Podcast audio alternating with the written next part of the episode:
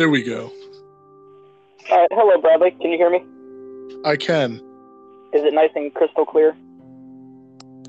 Um, I don't know about crystal clear, but I can hear you. All right. So, um, welcome back. Well, yeah, thanks for having me back. No problem. I, I figured that because the past few episodes have been uh, relatively deep, we should have a, a conversation on something a bit more historically based. And you brought up the idea of the Electoral College. So, why don't you reintroduce yourself to people who didn't listen to the um, the domestic Cold War episode? So, yeah, my name is Bradley Lang, and I'm a member of the Baltimore County Republican Central Committee, and I'm also a member of the Maryland and Towson College Republicans and the Maryland Young Republicans. He's also the founder of Eastern Tech Tars. yes. Um, which I don't even know how the future that club's looking. Um, I'm going to try and take it over next year. But that's besides the point. Um, so tonight's episode is on the Electoral College, um, which I know you unilaterally you unilaterally support, right? Yes, absolutely.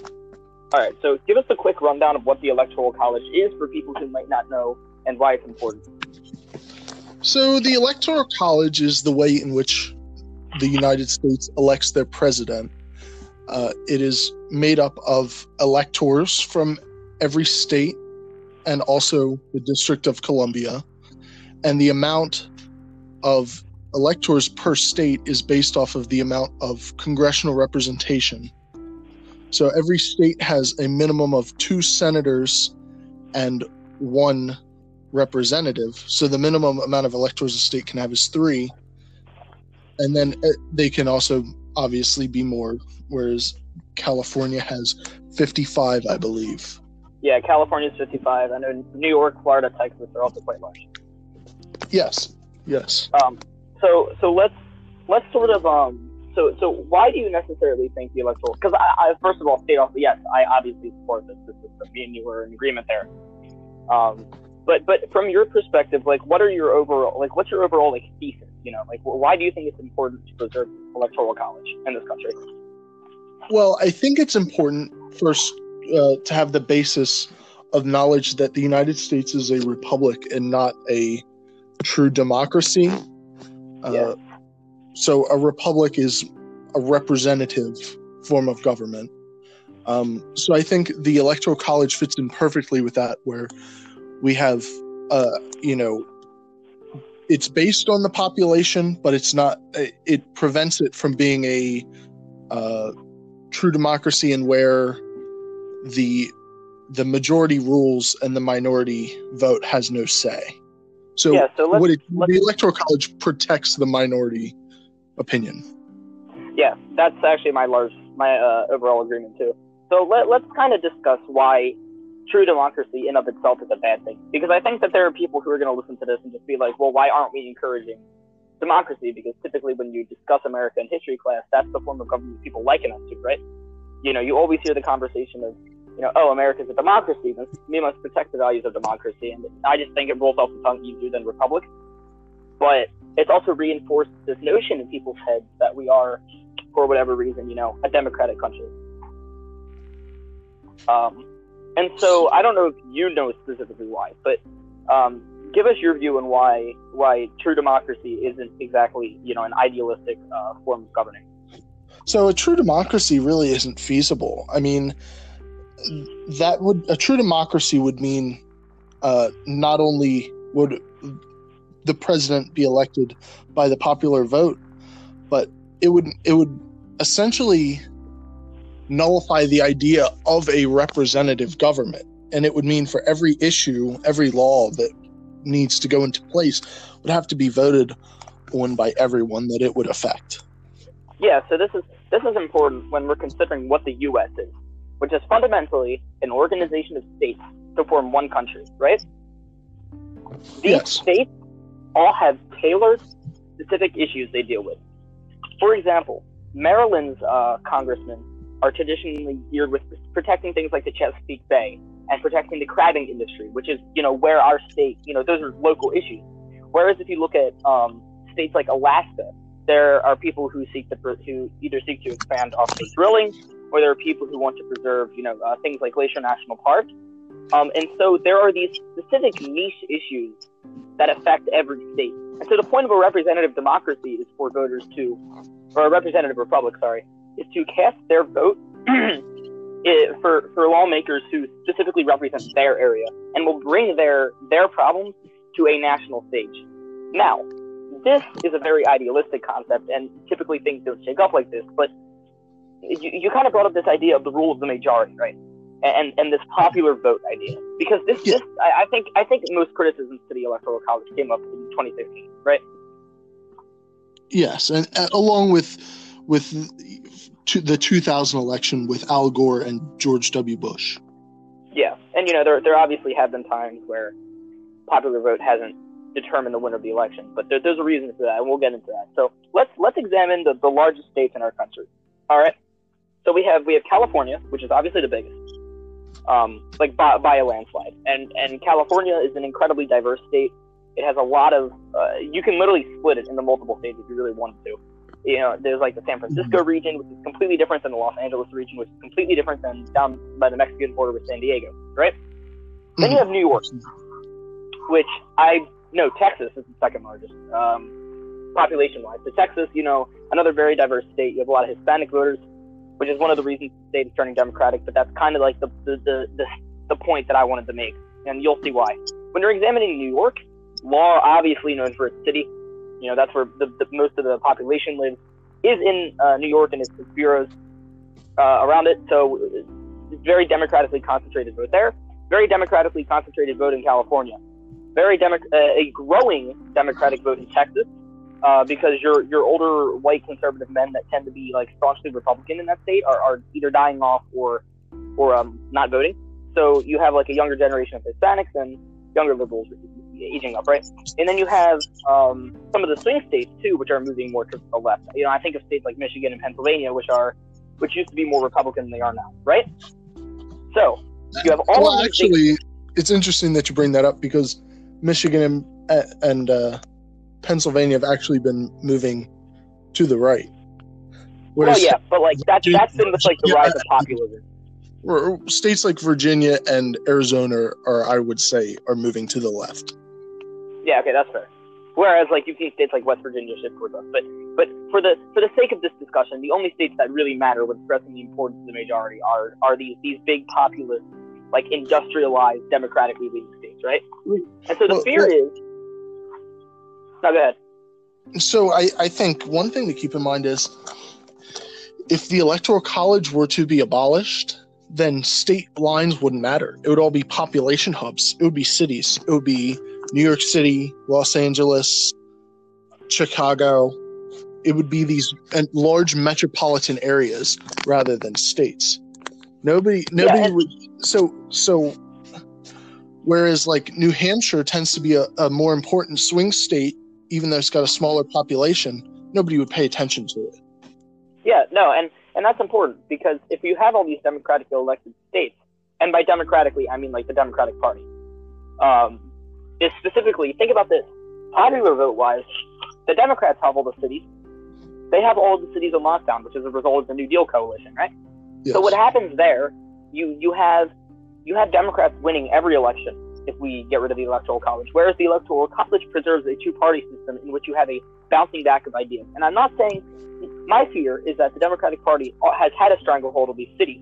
And so if you make the popular vote the only thing that matters, you know, all of these these uh, these candidates go to these larger cities, they hold press conferences, they hold town halls there, and it, it, it attracts all of these viewers because the Republican is never going to win in these cities. And then you basically just get a one-party state where these these more Republican Midwestern states and Southern states to states like you know Georgia, uh, even to uh, your Alabamas, your Kentuckys of the world, and then your your Midwestern states like the Dakotas and Wyoming and Montana, right, which are incredibly Republican, but uh, they they wouldn't matter because no one would be campaigning there, and so their issues wouldn't get brought to the spotlight.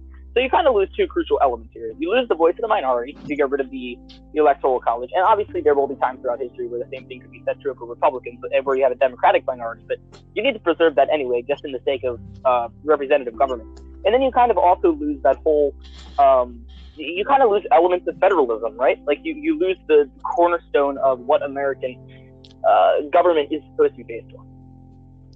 Yes. Yes, absolutely. Um, and and I feel like there's kind of this conception that the, the, the electoral college is something the founding fathers only put in place because they at that time were not particularly worried. Well, I mean, they were worried about political parties, but they, they were only starting to emerge, you know, with the ratification of the Constitution. But you have to remember, the Constitution was not our first government. Right. Um, we had the Articles of Confederation, and, and it's like I don't think that. Yes, I do think the founding fathers were elitist in many areas, but I don't think the Electoral College is the prime example of that. Yeah, I would agree. Um, because like I'm sure that when when you had delegates from, you know, because at this time you're only looking at 13 states, so you have delegates from at that time the larger states. So the largest would be Virginia, right? Mhm. And then you have smaller states like New Jersey, Connecticut, um, New Hampshire, uh, Vermont, states states in the north that are just, you know, that tend to be smaller. But the only large northern state at that time being Massachusetts, right, or at least the only notable one. And so I think the electoral college was put there to just preserve the sanctity of these of these um of these states to keep them as legitimate political forces. And yes, there's going to be times where, and, and from a face value, without understanding the electoral college, you know, if Hillary Clinton wins the, popular vote, why wouldn't the person who's more popular with more people be elected president, right? Like I can see why at face value it seems bad. Right. Um, so yeah, go, go go go into a discussion. You think so? Let's say in a hypothetical world where we get rid of the electoral college, where where we, we have a constitutional amendment to abolish it, then what does the political scene of America look like, Bradley, to you? Well, essentially, it will be the the entire country will, when it comes to political parties, the political parties will shift to the urban parties and the, and the rural parties, and they will be fighting over the suburbs. And, and, and instead of fighting for fighting over swing states, you'll be fighting over suburbs. And I think it I think it would be a lot uglier Yeah, than it is today. mind. Keep in mind, like we, we have um we have like these, these you know people who love these arguments. Well, we're already fighting over swing states. Well, there's a reason why. It's because the swing states are Right. so diverse. You know, um, look at look at look at Florida. Florida has been so important in so many elections. You know, think of the 2000 election. That state is why George Bush won the election.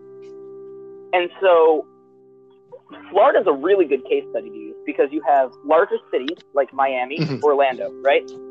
Um, Tampa, uh, cities like this, where where you have your more urban sorts of voters, right? But then you have the coastline, where a lot of people retire to Florida. That's one of the reasons the population is so large, right? Because the weather.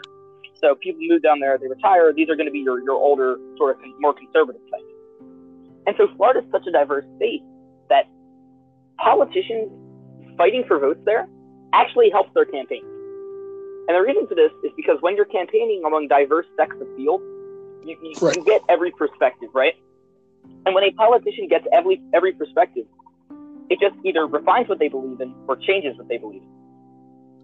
And so, in many ways, the the, the the point of having electoral college is on a smaller scale to reflect what happens in those swing states. Yeah. If you think about it that way. Um, and and, and so, what what do you think of the odds of the Well- electoral college being abolished? Well, Like, just- the, it's uh, that's an interesting question because I think the chances of a constitutional amendment passing are close to zero. Although there's there's a movement called the Yeah. National Popular Vote Interstate Compact, which is taken by state. That is a Right. very very well, they call name. it the the NPV, National Popular Vote, for short. So that's how, how I refer to it. Um, so the, the NPV is taken up by state legislators, legislators, and the goal is to essentially pledge their electoral college votes to the winner of the popular vote. But only that will only start when there are enough states signed on to this compact to make make up a majority of the electoral college votes, so 270. They're kind of close to that, and Maryland was the first state to to sign that into law under O'Malley.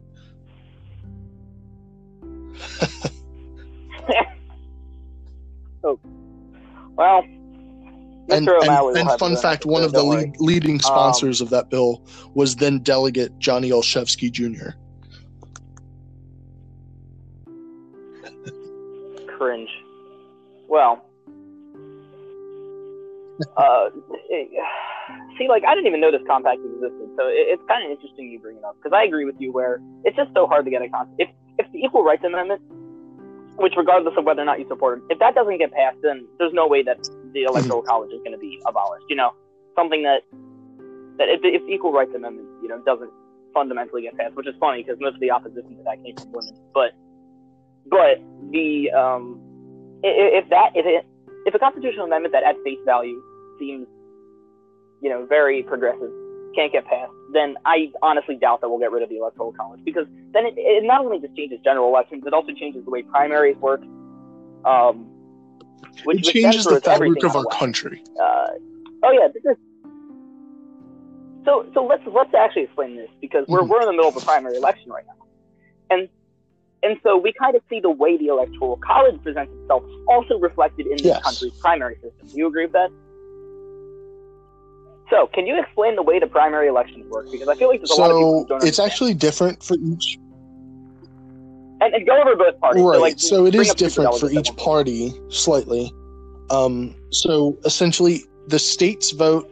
They set their own elections, and different states actually do it different ways. So different state parties will do it different ways. So some states will be winner take all, which is the way the majority of states are for the electoral college, and others such as Maryland will have uh, certain delegates pledged based on the winner of a congressional district, and some will have a combination of that where the the winner of the statewide vote gets some and then you can also get more by winning congressional districts. And then you have on the Democratic side, it's a similar uh, situation, but they have something called super delegates, which are essentially higher ranking elected officials who will come in and cast their vote in addition to the delegates. Now, say that Party again. the people, by the way. Party of the so People, by the way. They, there's actually a lot of controversy around that, and that is that the 2016 election, the super delegates voted with everyone else, and a lot of people blame that for the the downfall of Bernie Sanders in 2016. So in 2020, the the Sanders crowd.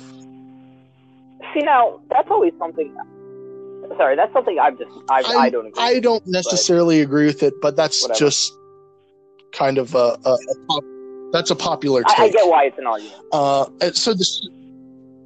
Because you know it, it, it's right, kind right. Uh, so the Sanders crowd lobbied the DNC to change their rules to only allow super delegates to vote on second ballot, which is which is what happens when nobody wins on the first vote. They go to the second ballot and they keep voting as they go along. Yeah, and and, and honestly, be frank, most elections are decided first ballot. Um, because you know, typically you're coming into the, the, the, party convention where this all takes place with an idea of who's going to be your presumptive nominee. Mm-hmm. Um, generally, like like this year, come on, Biden Biden has it all locked up. I, I mean, there there's really no way that. I mean, actually, that there is a way if the Democratic Party decides that he's not their nominee, but that's like controlled by the DNC. Which if that happened, that would be interesting. But primary elections, you know, the reason I bring them up is because, you know, the, you're not, in a way, you're not directly voting for the candidate. Right. Either, you, know? You're voting for for so, names uh, of of delegates, you know, and they will, and the delegates in the primary ballot will have candidate that they intend to vote for next to their name. And you know, I wonder if if the the this compact thing really wants to take off, and the ultimate goal is the, the passage of a constitutional amendment, at least uh, you know, eliminating the, the electoral college and transforming us into a popular vote country. In which case, you know, the most amount of popular votes become, you know, whoever wins that to the presidency. I feel like the a strategy that would be really effective. I mean, I don't know how much it would catch on, but that crowd could probably do something where they literally tell people to not go Yeah. out to vote. Because it kind of forces state legislatures, because you know, obviously you Right. can't really force anyone to vote. Then it forces state legislators to. Sorry, my cat is looking at me. It for, it forces um, you know, these legislations to legitimately consider the possibility of this amendment. I, I don't know if you're going to get anything like you know like MLK bus boycotts, but at the same time, among the younger crowd, I could Well, it's it's very close to that to that uh, majority point. Um, although it's the numbers are going to be thrown out of whack with when the census numbers and redistricting happen. Um, but they're they're pretty close, and it and obviously it's mostly it's it's pretty much all leftist leaning states that have signed into this interstate compact. Um, right. Why wouldn't it be? Um, you know, but it's Because it's also we? medium and larger Uh, states. Uh, smaller states don't seem to uh, want to get on board. Why would they? They don't want to give up all their Yeah. their power. Oh, oh, and this is interesting. This is another great argument that I've heard, which I didn't even consider. But when Congress was being formed, you have the New Jersey plan Yes. and the Connecticut plan, right? Whatever, or the sorry, the Virginia plan, the New Jersey plan, and the Connecticut compromise. So, the argument becomes, well, the smaller states don't have a say in the election, but the House of the House of or sorry, but the Senate exists. So so they, they might not have a the executive branch. They might have say not have say there, where they currently have say in the executive branch, the legislative branch, and just because of the way the Supreme Court works, the judicial branch, right? The small states have at Mhm. least some degree of power in all three. If you get rid of the electoral college, then it throws. The argument becomes, oh well, you know, the smaller states have two senators. The senators are still highly influential because the, just the vast degree of power the Senate has, things like filibustering uh, so on and so forth. Um, but then it's like it's like, oh well, what about um, the fact that you completely remove any form of executive power these smaller states have? They they don't even and because they lose power in the executive branch, they also lose power in the judicial branch because the president appoints Supreme Court justices. So then the only real outlet for um, these smaller states to have any form of say is the Senate, and the House of Representatives can always just override the or always just you know get in the conflict with, with the, the whole bicameral nature of Congress. So it's it's like you are fundamentally reducing the power of these smaller states Right. at every level of government. And I don't know, uh, that argument's kind of new, but I mean it's still there. Um, Right. And, and so just just an interesting thought I no, go ahead. is that for every time that the popular vote winner has not won the presidency, if you take away just the the number one largest city, then then the the person who won the presidency would have won. So essentially, one city could make the difference in a popular vote system. God, imagine. I mean, be- really, Then you're then you're only then your then your list of cities that you're fighting over becomes right even you you would have if in a popular vote system you would probably have the top 25 largest cities be the only places that are campaigned in Dear Lord, you could you wouldn't even see cities like San Diego or probably even Baltimore be considered. Like you'd have all your efforts be concentrated in like Chicago, Philadelphia, New York, San Right. Francisco, Los Angeles, Seattle, Detroit, Tampa, Orlando, cities like this. I mean, I, I don't know. And, and honestly, I think this all harkens back to this view of the Constitution as some sort of like elitist, you know. And in many ways, the founding fathers were elitist, but like at the same time, I, the Electoral College, as I said earlier, is not one of them. Um, and I think it's just kind of this whole narrative the left has been painting in recent years, where it's like, oh, the the founding fathers of our country hated the average man and wanted to reduce his say through the Electoral College. When it's just like, no, at that time, the Federalists and the Democratic uh, Republicans were forming just over the issue of ratification of the Constitution. So political parties were there anyway. Um, and my guess is these intellectual people who, you know, you know, such as James Madison, who literally wrote the Constitution, they, they would have seen, um, they would have probably predicted what was going to happen. Yeah. Something similar to this. Um, I mean, Washington didn't like political parties, but He didn't really have much of a choice. yeah, especially given his own cabinet. Um, which, by the way, tell tell the story of the uh, just how important constitutional amendments are. We should we should discuss the. Uh, we may real- be able to do a whole nother episode on because I think it's kind of telling. That actually is fair. Um, we could always bring up the, the Jefferson Hamilton, um, like like debate because I always thought that that was absolutely hilarious. Or the John Adams Thomas Jefferson debate. Sorry, I've always thought that's hilarious. Like literally, just imagine having Donald Trump and Hillary Clinton as your president and vice president. that would be Yeah. holy mackerel. But no, yeah. It, um, and actually, uh, rather than having an episode on that, I want to do an episode where we talk about uh, whether or not a two-party system is just like fundamentally better. That than would be fun. has. Um, because I think that would be interesting. Um, but do you have anything Um, else to add to this discussion?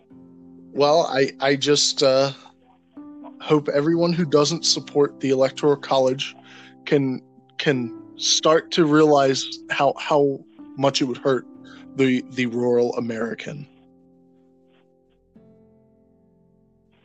Yeah, let's let's not hurt the farmer who's supplying your mm-hmm. eggs. You know, let's not Your- hurt the farmer. Your that's giving you the avocados for your avocado toast.